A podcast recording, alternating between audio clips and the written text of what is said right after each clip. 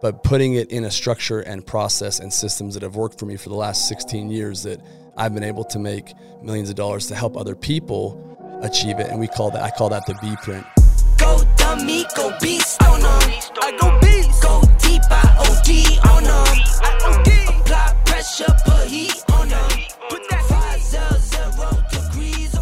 500 degrees. All right, everybody, welcome back. So we this is the last um, person we're going to interview, and and you've gone through this journey, right? We've put ourselves in the right space, the right mindset, the right mind frame. Uh, you've been learning, you've been you've been growing, you've been doing actual items, and this one is is really really hits home for me because not only is he a good friend of mine, he's a good friend of my family, um, but he has a, a phenomenal story. Um, what he's been through, where he's where he was to where he is, and what he's doing. Not just because he's been successful financially, but he's been successful helping people grow. Um, so this is the last part of the book um, that's going to tie it all together, and I'm, I'm super excited. So thank you so much, Brandon Holmes, for letting me be here, be part of this project that we're part of. Um, I'm not your sales guru, as people have found throughout this project. Is I'm not the sales guru, right? I'm bringing on people as they are becoming the sales guru for them. So first, before we get into this, man, I'm going to let you take you know, five, six minutes, whatever. Introduce yourself, kind of tell us a little bit of your background, what makes you you, you know, family, lineage, uh, and then, you know, can get us into your why. Love it, man. Yeah, grateful to have you here. Glad we could host this here at the the Beehive is what we call it. But um, yeah, I think for me, who I am, um, I'm just I'm just a guy that is super passionate about watching people achieve their vision and their dreams and helping them give them, you know, the direction that they have, that they know what it is, but putting it in a structure and process and systems that have worked for me for the last 16 years that I've been able to make millions of dollars to help other people achieve it. And we call that, I call that the B print.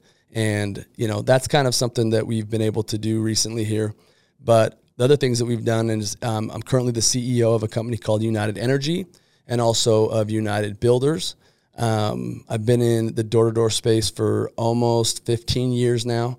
And um, yeah, man, I'm a, a, a, big, big advocate for family time, balance. Uh, you know, I do stuff from coaching with my kids, footballs, or um, attending my daughter's gymnastics and dances. And I always find time for my family. So, uh, family first and work first. People ask how I do that can talk about that later, but those are both my top priorities.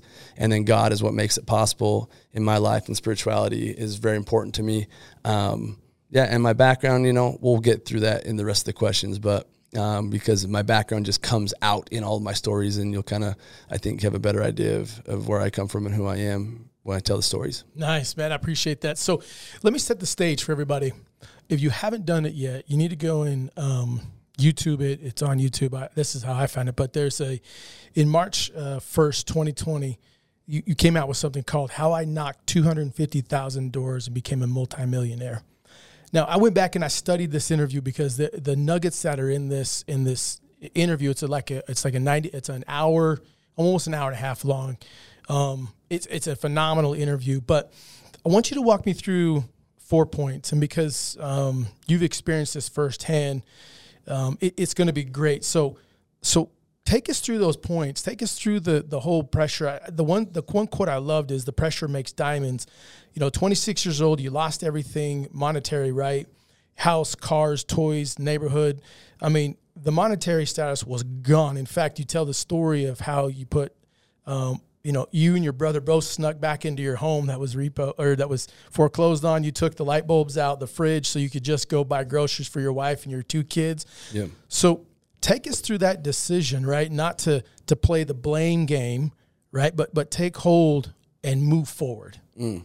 Okay. So first uh, part of the question was big shout out to my man Omar Elattar. So he he runs the Passionate Few. That's his podcast. That's his that's his company. He's he's done so many things. Uh, fun story is that I met Omar. Um, he came to me asking for mentoring and asked me to train him to become a salesperson. And so he was with me for almost two years, and he became one of my top sell, my top sales reps. Mm-hmm. And after mentoring him and, and having him do well with my solar company and team, he went on and, and started this awesome podcast. And he interviews the Ed Myletts and the Graziosis and the Tony Robbins and And he actually reached out to me and said, Hey, man, I want to come full circle and I want you to come on my podcast. And it was a huge honor for me.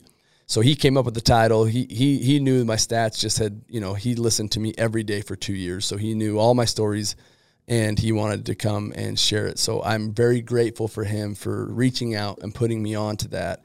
Um, it's actually what was the first step in let in in leading me down the road of putting together the doors to success, which is my own podcast and teaching more of this stuff that you're asking about. So if it wasn't for Omar, I probably wouldn't be sitting here right now doing this, and that would never come out. So uh, shout out to Omar. Second, um, you're asked the question about that time of my life. Right. Um, I think you know we all go through phases. We all go through moments where life isn't going your way, or there are so many external factors that are happening that you have no control over. And what I've learned in my life is that there are different times that you have control or influence over different things. And the truth is, as you narrow down the decisions that you can make to, to affect or infect these different decisions, um, you get closer to who you are and you realize that there's only a few things you really control. That's it. Like mm-hmm. you can control your time, like what you decide to put your time into. You can you can control your attitude, like how you'll respond to things. And and that's about it. Like everything else people will say can go back into those two things. What you choose to do with your time and how you choose to respond to things that happen in that time. Right. And when this thing happened to me, we were part of a, a mortgage company that I'd helped start. And with 2007, the mortgage world crashed, and um, we lost everything. Your car, my wife was at the gym, and her Escalade got repoed. Our home went into foreclosure, and it happened so quick in a short amount of time. As if people were around for the 07 situation, um, the big banks were were decaying from the inside, and so by the time it got to the surface, to the loan officers and to the mortgage companies like us, it was like immediate funds were already dried up. There was no bank to bail out. Government wasn't even involved. Like it was over in a matter of a week, right? So I stayed on and paid people uh, to keep guys around as long as I could. And I think that was the first decision I made that really helped people to know what kind of guy I was. Where, you know, even our buddy or our boy Al was um, was there and I made decisions to make sure that my people that had come on and worked with me and were there for, because I asked them to, I made sure that even when we didn't get paid as a company, we still paid them out on deals they had in the pipe at my demise to where we lost everything. When I say everything, I lost, I had no money. Every credit card was maxed negative $150,000 on credit cards. Um, and foreclosure it, on my name. We were looking at filing a bankruptcy, um, and we, I had no source of income. And again, in a week's time, so I remember thinking, okay, what can I do? And it was almost fight or flight. Right. Like, how do I go get money to pay and put food on the table for my kids? And I always kept a good face and always told people we were doing stuff, but I remember just thinking like my wife was looking on KSL for um, because my friend Casey Baugh, shout out to Casey, he allowed me to come and live in his basement with my two kids. So we were living in Casey's basement at the time, and my wife was going through KSL to try and find like I think it was like a dresser or something that we could put our stuff in, and um, I was like, wait, are people selling stuff on? Like I got this epiphany, like I've got stuff at the old house that's not really, and I'm like, I can go get the fridge, the oven, the water heater, the light bulbs, I anything that's not. And again, that that made people like, well, that's not ethical. What you have to remember is that the bank was foreclosing on the home, and I actually had it for a short sale. Like we were had a short sale signed. The bank declined the short sale, which was they were only taking a fifteen thousand dollar haircut on the short sale, uh-huh. and they denied it.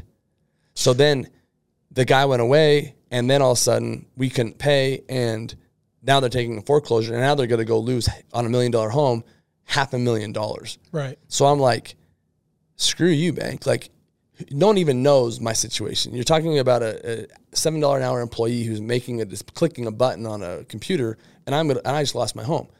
Yeah, I'm gonna get my light bulbs. Like you know what I mean? Like so, we went back in, we snuck in. I knew, they didn't change the garage code yet, obviously. So we punched the code in the garage, went in in my my truck. We loaded up everything we could. I had one of those long uh, and duct tape. We undid every light bulb in the house, and we sold it on like a, an eBay type software called KSL in Utah. And uh, yeah, it, it gave us enough money to help hold me over till the next thing that popped up, which was going back and selling door to door. Um, and so I think that moment helped provide pressure enough to say, what are you going to do? Are you going to go, are you going to take and, and get blame and wallow? And that started to happen. I started to feel like the victim. Like I didn't have anything to do with this. Right. Like I was the good guy. Yep. I was doing FHA loans. Like we were doing good A plus paper loans. Like, and I caught myself in it and I'm like, it doesn't even matter. Who's listening to you, bitch? No one cares. Right. No one. Like, it's not gonna change. Even if they did, it's not gonna change what's happening. The only thing that you can affect is what are you doing with your time right now, and how you gonna respond to it. How you gonna feel about it. And I remember I was looking out the window one morning and I was meditating in misery, like going through all my woes. And my wife walks up and she she like put her hand in front of my face and she's like, "Hey, what are you gonna do about this?" And I'm like, "What do you mean?" She's like, "What are you gonna do to help go feed our family?" Like, you're you. We made the decision that you would go slay the dragon, and you are the best dragon slayer. So go slay the dragon. Like Right. she calls me out, and I needed that, and I and I will always appreciate her for that gut check moment. And I said, "All right," and then my brain just started to fire. And I just like, okay, let's go sell. Let's go. Okay, how do I go? Let's hawk this. Let's sell this. Let's go do. And I just rearranged everything, got rid of everything, got super lean. Where we didn't have, we sold all of our clothing. We sold, and I remember looking at my wife being like, I promise you, there'll come a time when I will be putting seven thousand dollars a month in your bank account just to go spend on clothes. You help me get rid of this, like so we can make it through this, and I will have it come back to tenfold. And so she's she jumped on it then, and and and that's always hard, but that was such a, a a low and a high Right. point. We just talked about low and high, and I got grateful for what I had, my time, and I could be positive, and I went to work. So let me, you know, we could spend a whole nother hour just on this this beginning principle, but there's two things that really stuck out to me the most is what what internally caused you to pay everybody? What what internally said, look, I care about you. I care about you put it the skin, you, you put trust and love into me. So I'm going to take care of you because that's not the norm, right? The, you see these big corporations, you see people, hey, we're downsizing, we're cutting you, you know, but yeah, I'm going to go give myself a $22 million bonus this year. Right. You see all of that, you know, I, I get all that. So the first, that question is, is what, what inside said, I have to do this or I don't. You know, I actually never thought about that. That's interesting. Um, that's a great question.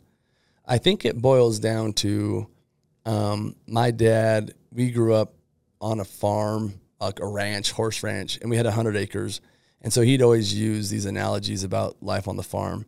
And he always, he taught me about the law of diminishing returns. And um, and with that law, you learn that there are some things that are worth going over and above to invest in because it'll always come back tenfold. And that is in, you know, relationships with people. Sometimes when you go cut the field, you cut it long ways once, you'll get a good return. You'll cut it the other way, you'll get a good return. But the third time, if you cut it a, a different direction, it may not yield the same result that the first cut did, mm-hmm. right? So at the fourth pass, you're not cutting anything new. You could work harder and cut faster, but you were now your return is diminishing in its value. So if that's how most of life is, at some point, no matter how much harder you work, it's not going to yield more results except with people. And my dad instilled that in me. And so I think if it was a driving factor, it was knowing that principle that I needed to invest in people. And I'm just a loyal guy. I'm a loyal dude. Like I, I, I am the kind of guy where, you know, once speaking of, take this moment to thank you, Red Bull, for being the unofficial sponsor of anything I do in my life. There you go. Uh, kiwi apple is the flavor here. Like once I find a flavor I like, I will go to the ends of the earth, the ends of the earth, to find this flavor. I love it. I got uh, uh, peach nectarine. Peach nectar. Cheers! Cheers to Red Bull. Pay me. There Red you Bull, go. my unofficial sponsor. One day they're going to sponsor everything. That's so actually not bad. It's good. That's a good one. but I think loyalty, loyalty to me is everything. I would take loyalty over anything and everything. Like, and I knew that I would be calling on these friends, these close friends, at some point to um, come work with me again. And if I was to call upon them to follow me, then I needed to make sure and treated everyone right through any kind of situation because I make soul ties with everyone I talk to. Anyone that I want to engage with, when you're in my circle, you're in my circle Right. until you choose to leave. Right. And if you choose to leave, I probably won't let you back in. And that's just, but that's me. But if you're in there and I need, you need to get paid, I will sell my refrigerator to pay you. Yeah. And that's, I think that the principle of loyalty and realizing that people is the best investment. Pause one sec. He's there. oh, you're good.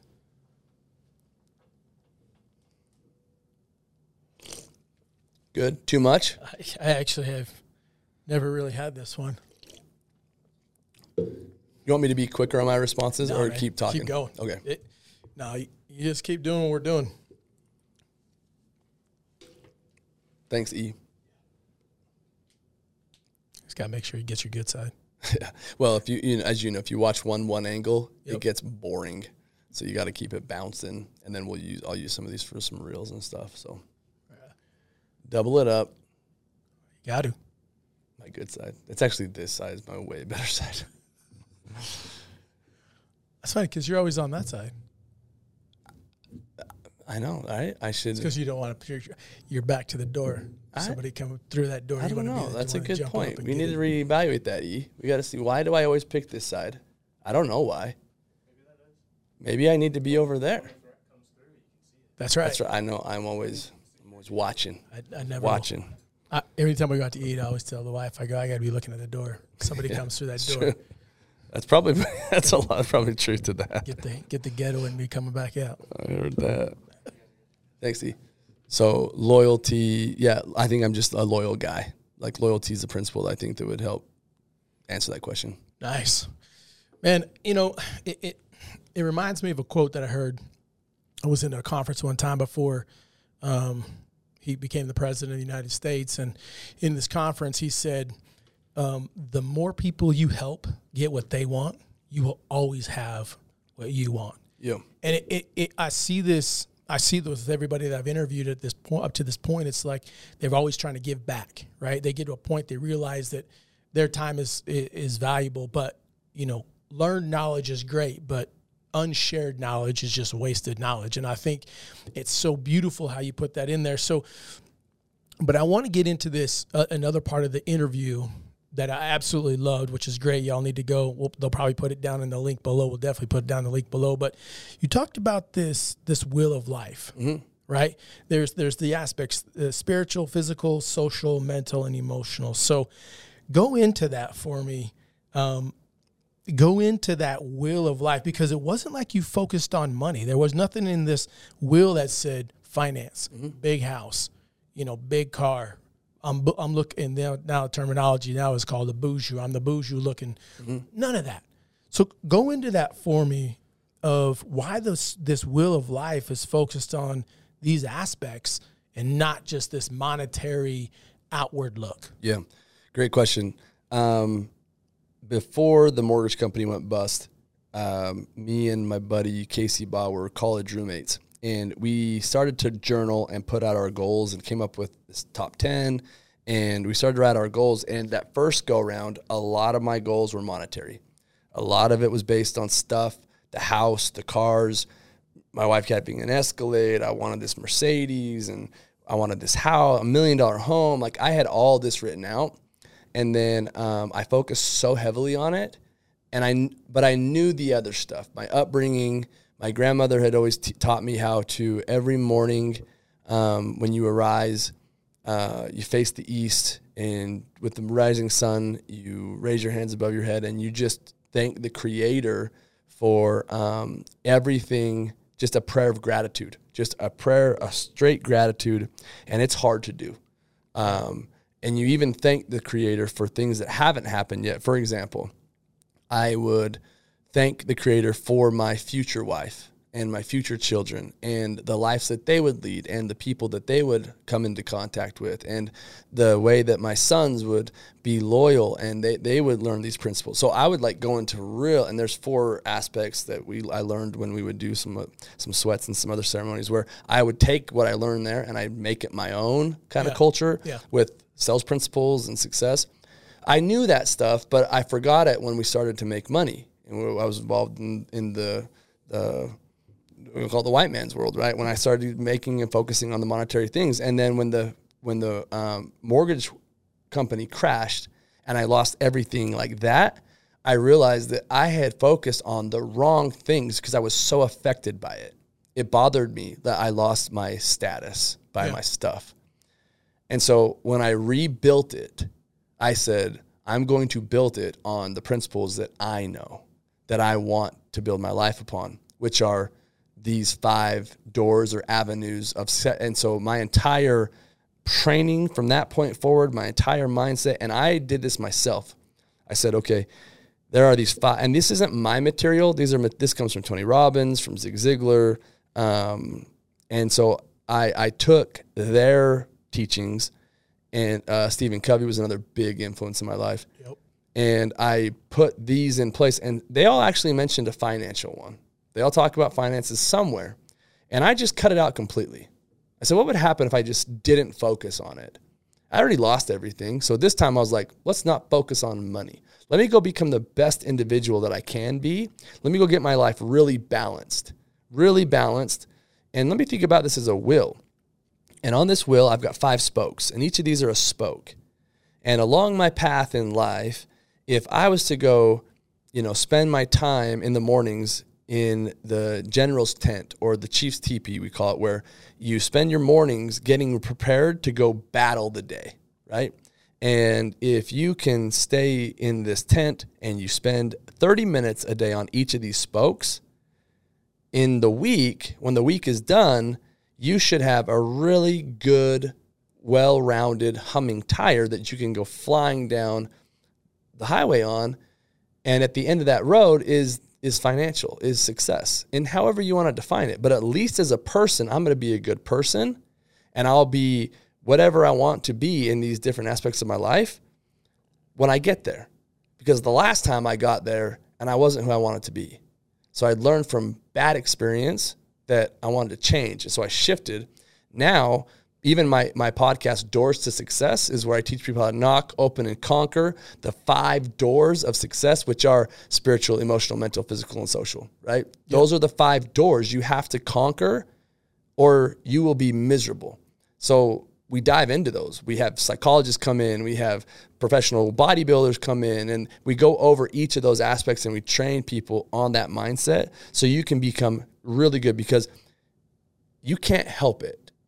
And I learned this from James Allen, the book um, As a Man Thinketh, Yep. that you can't help by following each of those laws. I remember reading his book, and he says, Your mind is like a garden, and as you go through and plow and you focus on that law that makes you really good here, because you can have a man who's super successful and makes a lot of money, but is dying from cancer and will never get a, uh, you know, reap the rewards of following the laws of success around money because he didn't follow the laws of success around health or physical. Yep.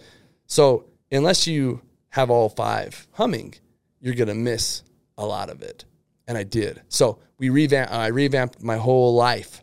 I built it around these five doors or these five principles or these five spokes of this wheel. And how do I track it? You asked was I actually have a will. I have a will that I teach my guys to use and my gals to use in, you know, with my companies at United Energy, at United Builders, and with the B print and the door. I have a will and each of them are a spoke. And I tell, okay, every 30 minutes, every day. So there's five tick marks on each of these, these, these, each spoke, which represent five days of the week. because I say, hey, Sunday is your day, your free day, and Saturday is your day to go grind. Right. Saturday is your holy day to grind. So don't count that. Don't worry about the general's tent. But you got 30 minutes each of these avenues, five days a week, and so you'll mark it. And what you'll end up with, and then you draw a circle around it. So it's like a personal scorecard. And your will will be all sorts of skid wampus, and you can see where you're going to actually fall as you drive down the road, or you're going to get a flat tire, or you're going to hit a bump, and it's going to be really bumpy Right. if you are if you pray every day and you read the scriptures every day and you go to services every day but you never go to the gym you're going to have a really bumpy time when you try to go do something and move for the church you got to go move someone's house well if you haven't gone to the gym you won't be of great service to that person we actually have to go serve somebody Right. you can't fulfill that spiritual side if your physical side isn't ready and that's how all of life is in my mind You know what I hear? i- i- what I hear is you. You see this a lot with professional athletes, right? You get these kids that that come up from humble beginnings, whether they're poor or they, you know, they come from wealth, right? And they they they sign these massive contracts, yep and they don't know how to handle the money. They don't, it's not the fame, right? It it it can be, but it's the money aspect. They they're they're financially broke, broke in the sense of broke minded. yep And uh, what I'm hearing is when you attained all that at the very at the at a very young age. I mean, 26, having that kind of, I don't know any 26 year old that is financially sound. I mean, unless your parents, you know, in, indoctrinated you, this is how you should do it with your money and use your money this way. But you hit a point where you were just financially broke, even though you had the bank account, you're broke. So then when you you didn't rebuild yourself, right? Because I, what I, I the one thing that really I hate the most, and I don't use the word hate a lot because it's a very very strong word, but sure is when people say, "Hey, you know, if you fall down, you got to rebuild. If your house burns down, you got to rebuild." I'm like, "No, you don't. Why would I, why would I want to use the same materials to rebuild the house that was burnt? Mm. You get rid of those materials, and you're going to find brand new materials. sure And, you, and, and and you guys, when you're reading this, you have to understand that Brandon used brand new materials. Mm-hmm. And those materials were the, the the five aspects. Again, we'll go through them. Right, the the spiritual, physical, social, mental, and emotional. He didn't mention anything about the monetary side, mm-hmm. and I think that is that is such a key factor because where you were now then to where you are now. I mean, you're you know five six times better than where you were then which is fantastic i love the journaling aspect so i'm going to spend a little bit of time with the journal when you journal because i know you journal mm-hmm. you have you journal a lot how has journaling changed for when you start well first let's we'll ask two questions. One is how do you start journaling when people who've never journaled before mm-hmm. right? I, i'm afraid what do i write down. Sure. and then two how has the journaling over the years started? Because you even mentioned it with your buddy when you were in college you, your the journals were monetary. Now they've changed. So teach somebody who's never journaled before how they should start journaling and then those that are journaling how to change that uh, that uh, style of journaling Yeah. Um, wow, there's a lot here. So I think that um, the first thing I would say is everybody, and I'm, I'll answer your question. You won't think I am, but I am. Ready? i got you So everyone, when I tell people my stories of my life that's put me here, everyone's like, "Wow, that's a cool story. You got a really great story. Like that makes a lot of sense. Like, wow, that's I wish I had a story like that." And I always tell them, I said, "You know what? You actually do. You just never took time to sit down and go back and think about what it what happened to get you there, right? Or what materials you used to go build your house. You just didn't. You're not. You're not thinking about where it came from. right And I and I know this because my wife is that way. Where she, uh, we'll talk about. She's like, you know, the only story that's great in my life is is the story of how we came together. And I'm like, that's not true. I know your family. I know your stories, and you have a lot of great stories that made you who you are. Right. So most people don't realize that because I'm going to tell a story, and it was like people, and I, I just have thought about this a lot from my journaling, and so when people are like, um, there's no way that's all happened, or there's no way that. Well, the reason why I'm I love to journal was my grandpa was actually a professor at uh, Snow College, which is down in Ephraim, Utah. right And so he was. My mom was an English major, and so as I was gr- as I grew up, my grandpa would I would always send him my papers and he loved the red pen and he would grade my stuff. And so I always took pride in reading and writing to help make my grandpa proud of me, right? Right. So I got good at writing poetry or journaling or and it wasn't like the coolest thing. So I never told anyone until like in seventh grade I won like this statewide uh, writing competition and all my basketball, football friends like, it's stupid. No one does that. And I'm like, yeah, that's stupid. I'm like getting on the bus to like go to this, like have lunch with the governor or whatever.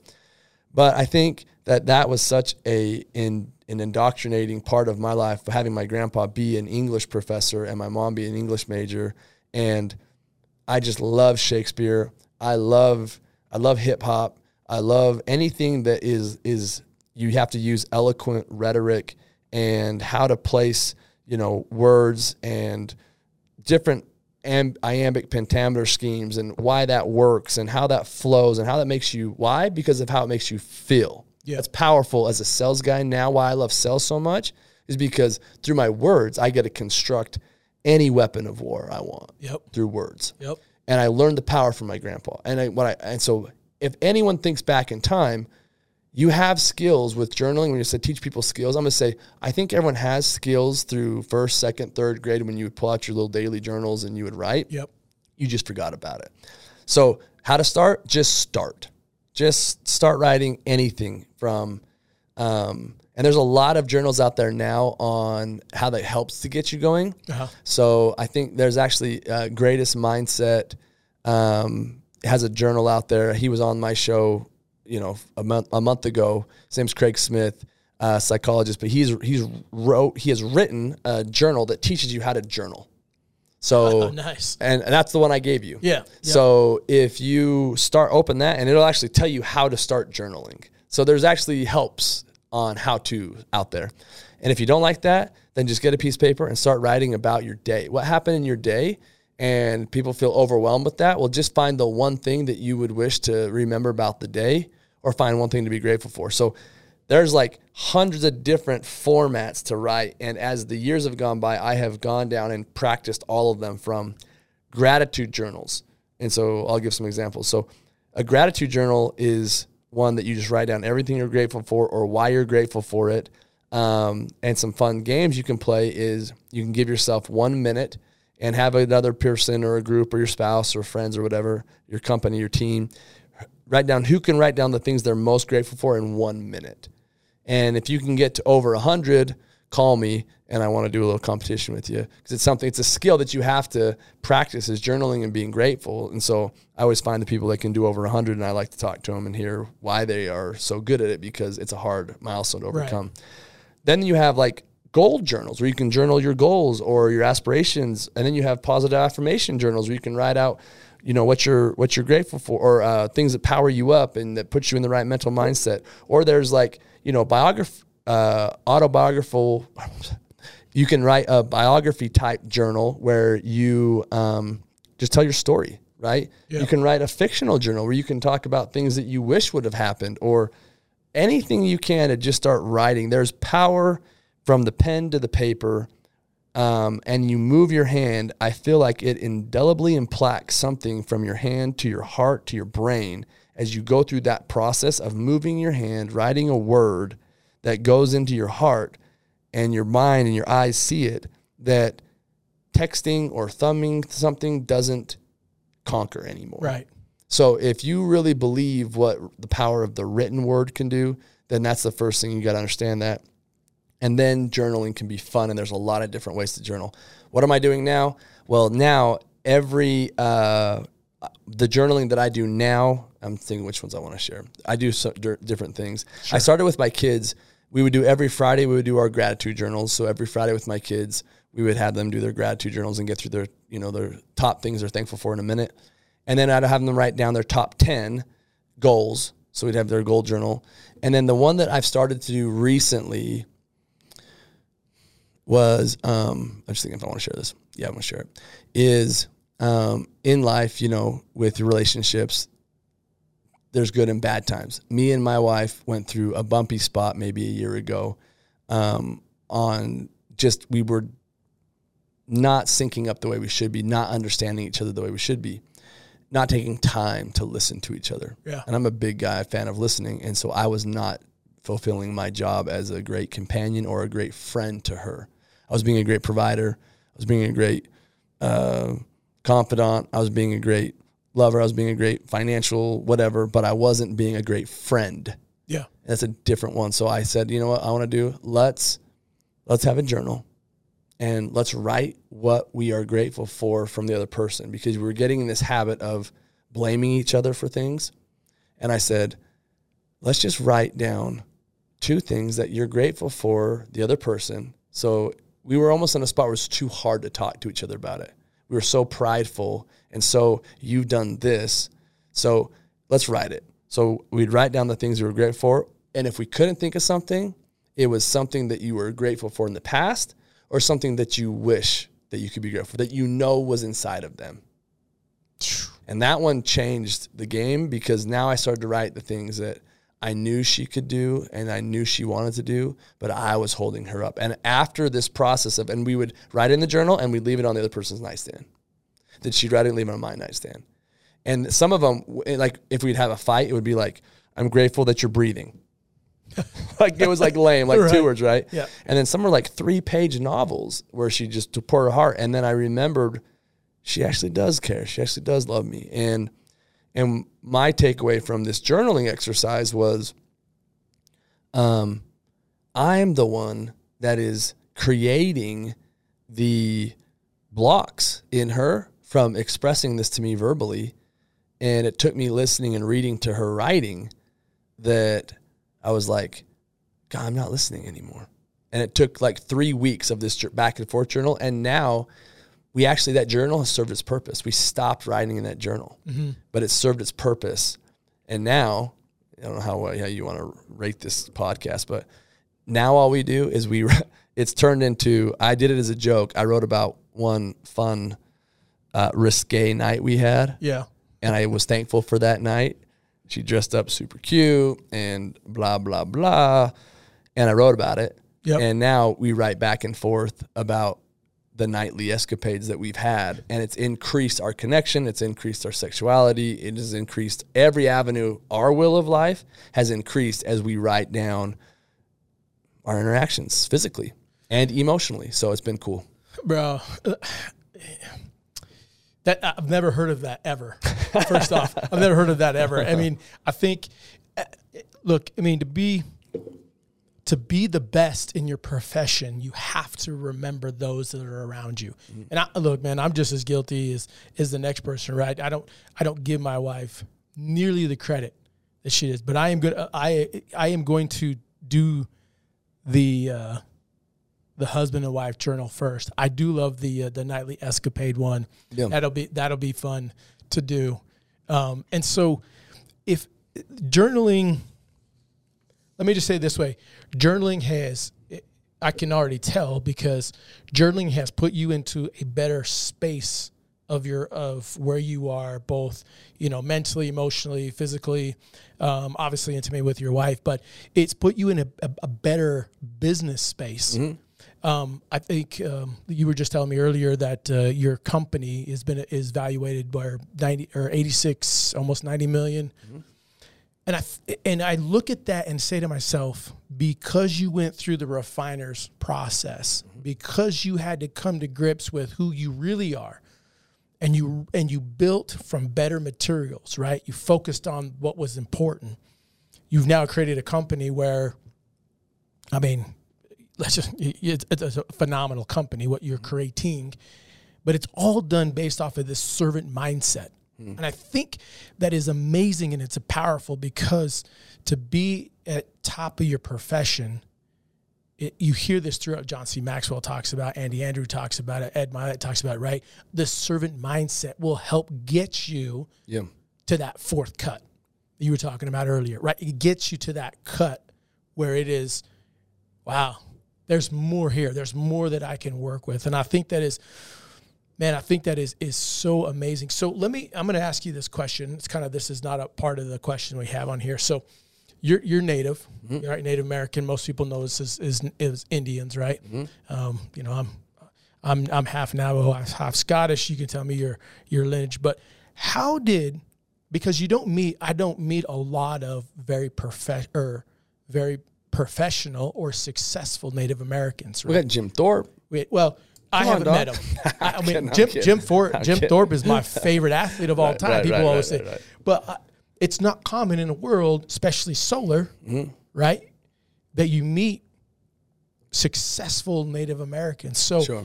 help bring us into that space of how did the heritage because you, you like you talked about you can talk about it a little bit i'm going to prep it a little bit. But you talk about going to your grandma's on you know in the summertime spending time on the reservation. If anybody is from the res or have been to a reservation you know it's a third world country you know. So how did that part of the upbringing help shape what you're doing and what you're creating today? Um, golly, that's that's so much. I first want to make sure and pay correct homage to you know my family lineage, and I don't take it lightly. Um, where I, I'm I'm a white guy, right? Blonde hair, blue eyes. By all intents purposes, I'm a white guy, and I'm not the guy running around saying I'm native. Let me sh- let me talk about it. I only select certain people to share with, not because I'm ashamed, but because of how other people, other natives view that, and I'm very careful. Having grown up around that, I'm very careful um, to not have anyone want to um, be feel disrespected. Yeah. right? and I and I understand that, and I think that is a big hat tip to.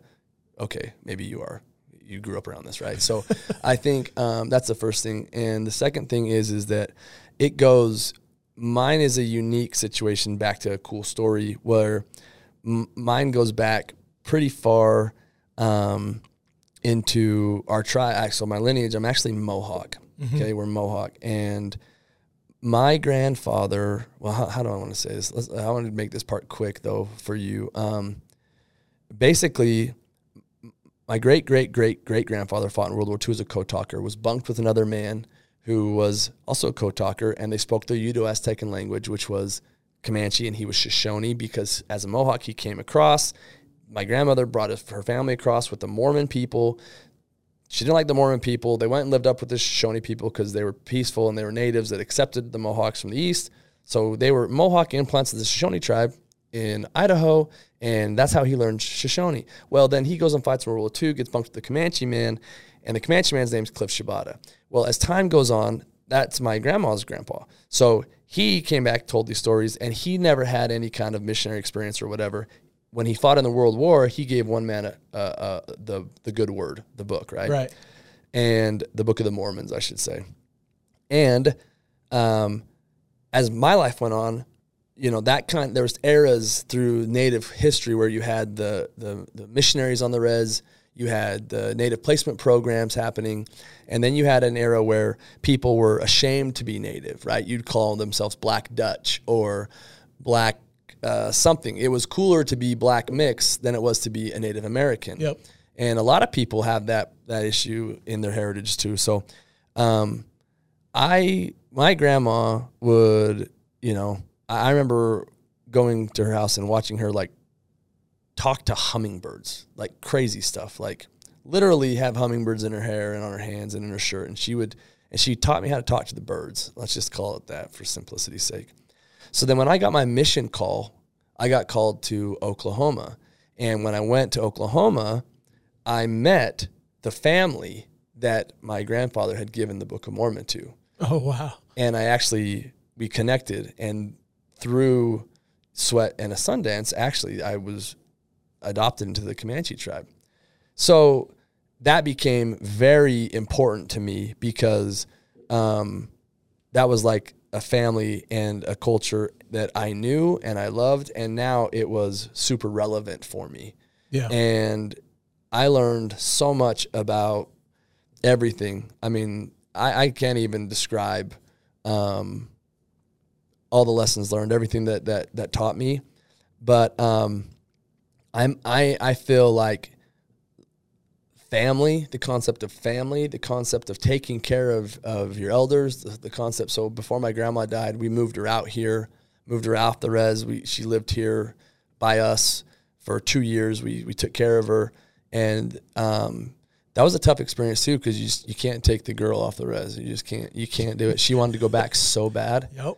Um, learning that mindset and knowing what it was like to live in a trailer Yeah. where we had to go out and we shared a hose that we would hook the hose up to our our trailer just to have a shower. Right. Like that's today. That's happening right now. Yep. Like people don't even understand that. And I think that having family, I mean, shout out to my Ekawati family, shout out to the Shibata family. I mean, shout out to the Burkhart family. Like all my family members that I call my family and that would come drive here in a drop of a hat if I asked. Um, taught me so much about love and giving everything you have, even if you don't have anything Yep. that my sense of gratitude and my need for that family tribe Yeah. literally was fulfilled with these people that are still here today that still mean so much to me that are I you know I've, I'm even my kids my children have their middle names are, are Comanche names after our our grandfathers and great grandfathers so that we have a sense of purpose my kids have a sense of purpose in their culture who they are um, what their name means who they got their name from who was their namesake what they accomplished um, I mean, we come from the line of Quanah Parker, who came, who produced the peyote for the Native American church. My grandfather was Shavato, who his wife Pahi was Quanah's wife. So knowing that in and of itself, where my daughter was learning about that in school last quarter or whatever, Yep. and she was able to like speak, and I came and taught, and so it's just been a cool connection. And I anyway, so I could talk for hours on this thing. Sure. But who's that made me? That has made me a very aware, a very grateful, a very loyal, um, a very compassionate person. That um, I mean, yeah, man, that's that has shaped everything in my life. So, guys, Does that make sense? Is that what you wanted? Dude, man, I'm Sorry, telling you, no, that was that was perfect because what you're because in essence, it's basically saying when you study where you come from, right? Yeah. When you when you understand what people did, your ancestors prior to you and what it shaped, you know, you understand how to be the best version of yourself Yes, you understand how to not only be the best version for you, but you understand how to extract the best version over the people that you that you, you're you're you're over. here's a crazy story too though like it gives you answers like Yes. so i i am a lds person of faith Yep. right i i left the church when i was 17 through people asking me to leave however you want to call this from my choices and then i went on a pilgrimage and i came back to the church because i thought everything i'd learned i went to israel for three months i went to italy i studied all the different religion i came back i went to the res learned about my heritage came back and said i still want to be a, a latter-day saint Yeah. and because there's no other religion that believes that the Savior, the white God, Jesus Christ, came to America. And if you're native, I don't understand how you don't love the Book of Mormon if you're native and you know the tribal stories. Yep. Every tribe has a story of the white God that came to their people with the T marks in his hands, taught us how to hunt, fish, how to use the medicine. Every tribe has the story. I've talked to 55 different tribal elders, different, and they all have the same story. So there was no other religion. I talked to every religion that if you said, hey, answer me how my ancestors have a story about a white God that came and talked to their people, Yeah. can I believe that and be a part of your church? No. He was only in Jerusalem. Okay, I, I can't talk to you anymore. So, with that being said, my grandmother, when she was Mohawk and she uh, heard that there was um, there was the uh, a white man that was bastardizing our family sacred stories.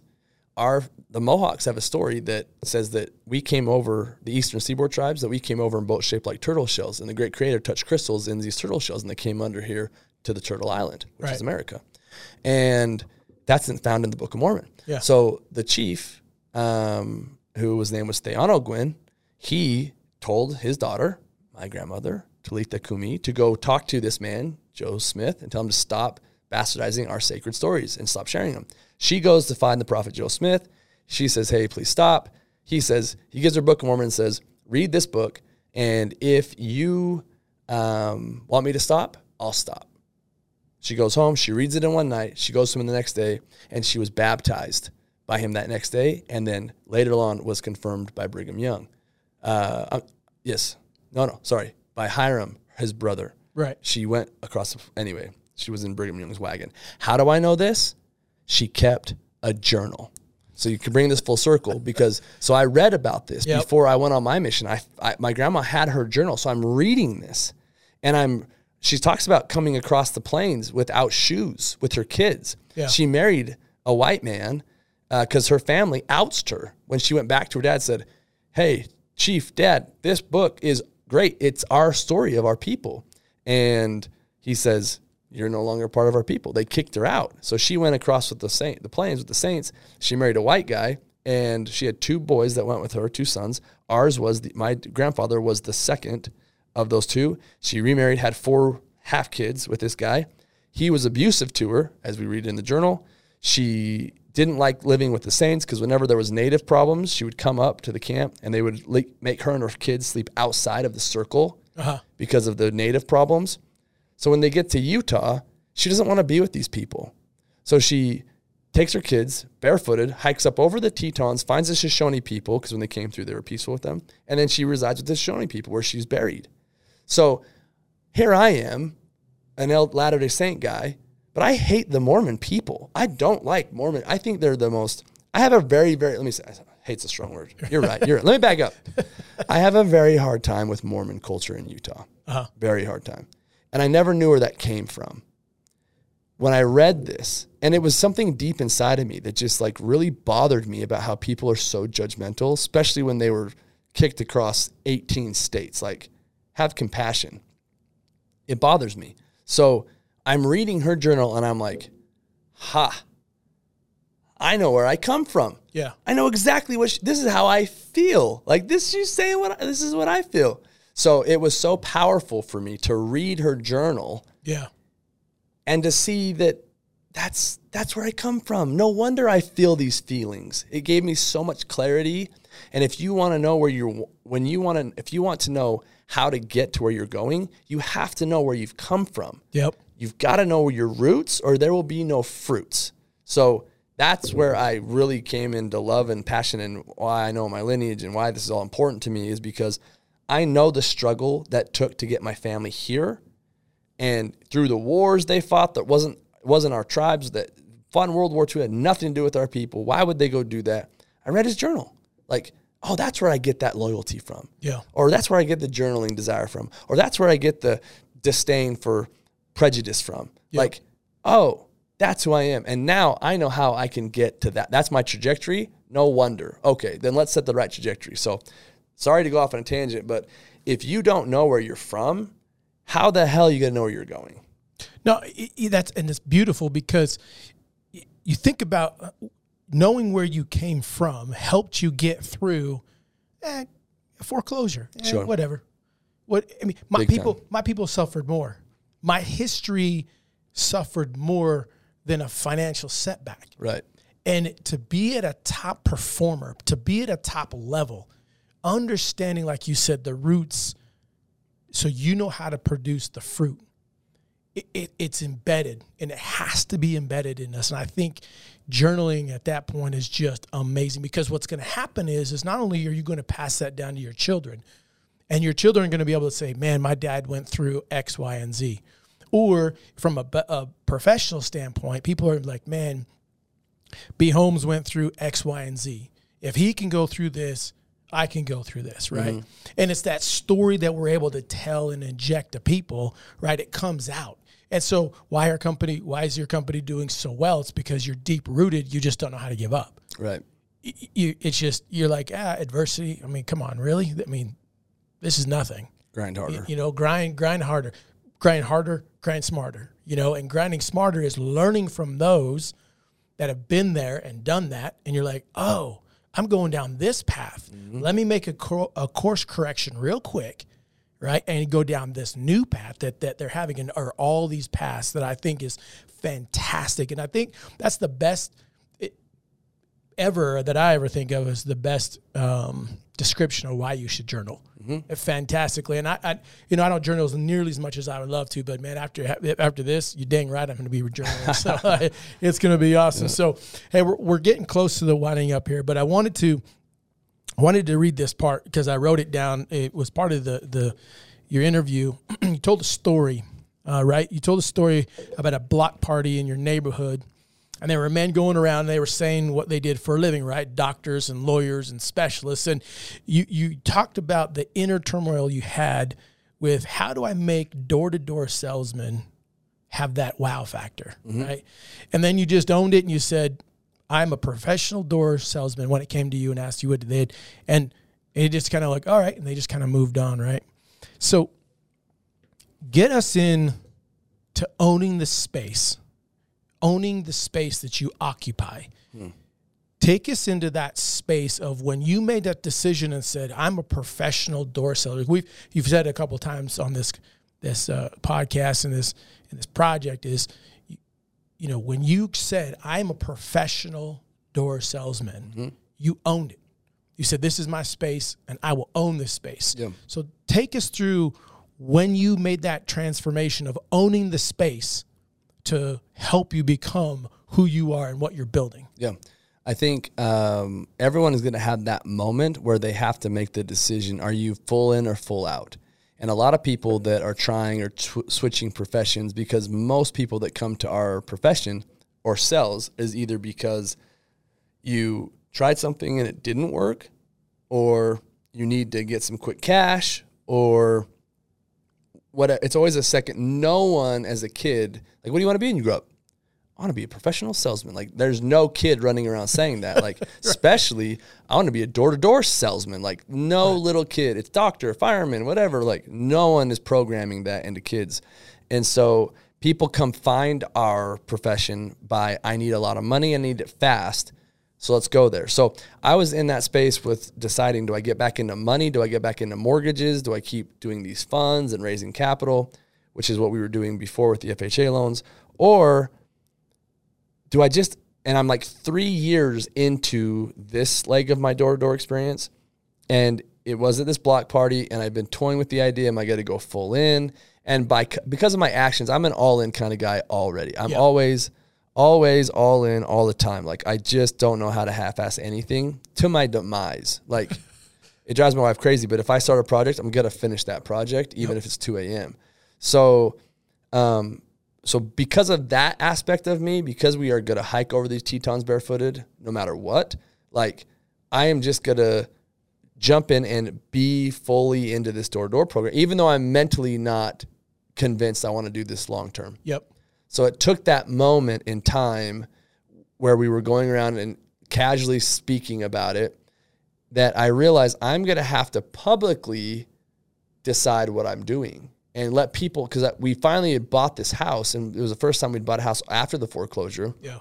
We wanted to live here for a minute and I wanted to be impressive to my neighbors because it is what it is. And I had the memory do you really want to be impressive for those things? Do you care what people think? Do, that got you in the pickle the first time. Yeah. Do you really care? What, do, do the, are you really going to tell them what car you're driving right now? Are you really going to tell them which house you're living in? Like I, all this thing was going through my brain, right? Do you really want to like? And I thought about, do I say like I'm a I'm a professional home security consultant or I I do the whatever. Like I was trying to find a sneaky way to like say it and whether it was by the sheer nature of the time wore down to where I had to say something or or I couldn't come up with anything creative enough um, that I just it got to me and I was like shit I'm all in like I am going to do this and it was crazy because I decided in that moment that I was all in Yeah.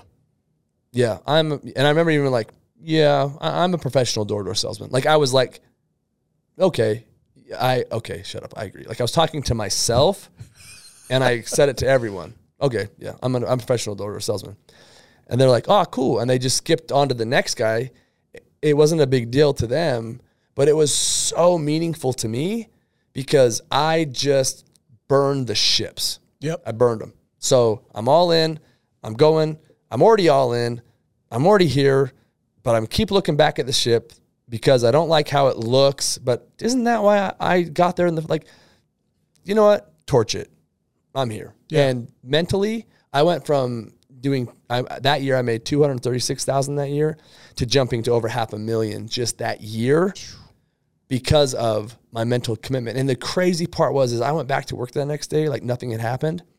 And I just started to like pull dudes and recruit teams and built like in a matter of like 4 months I built two more teams which doubled the income from that commitment mentally. So now my actions aligned with my mind and my heart and boom, it was game on. Game. You know what I'm saying? game.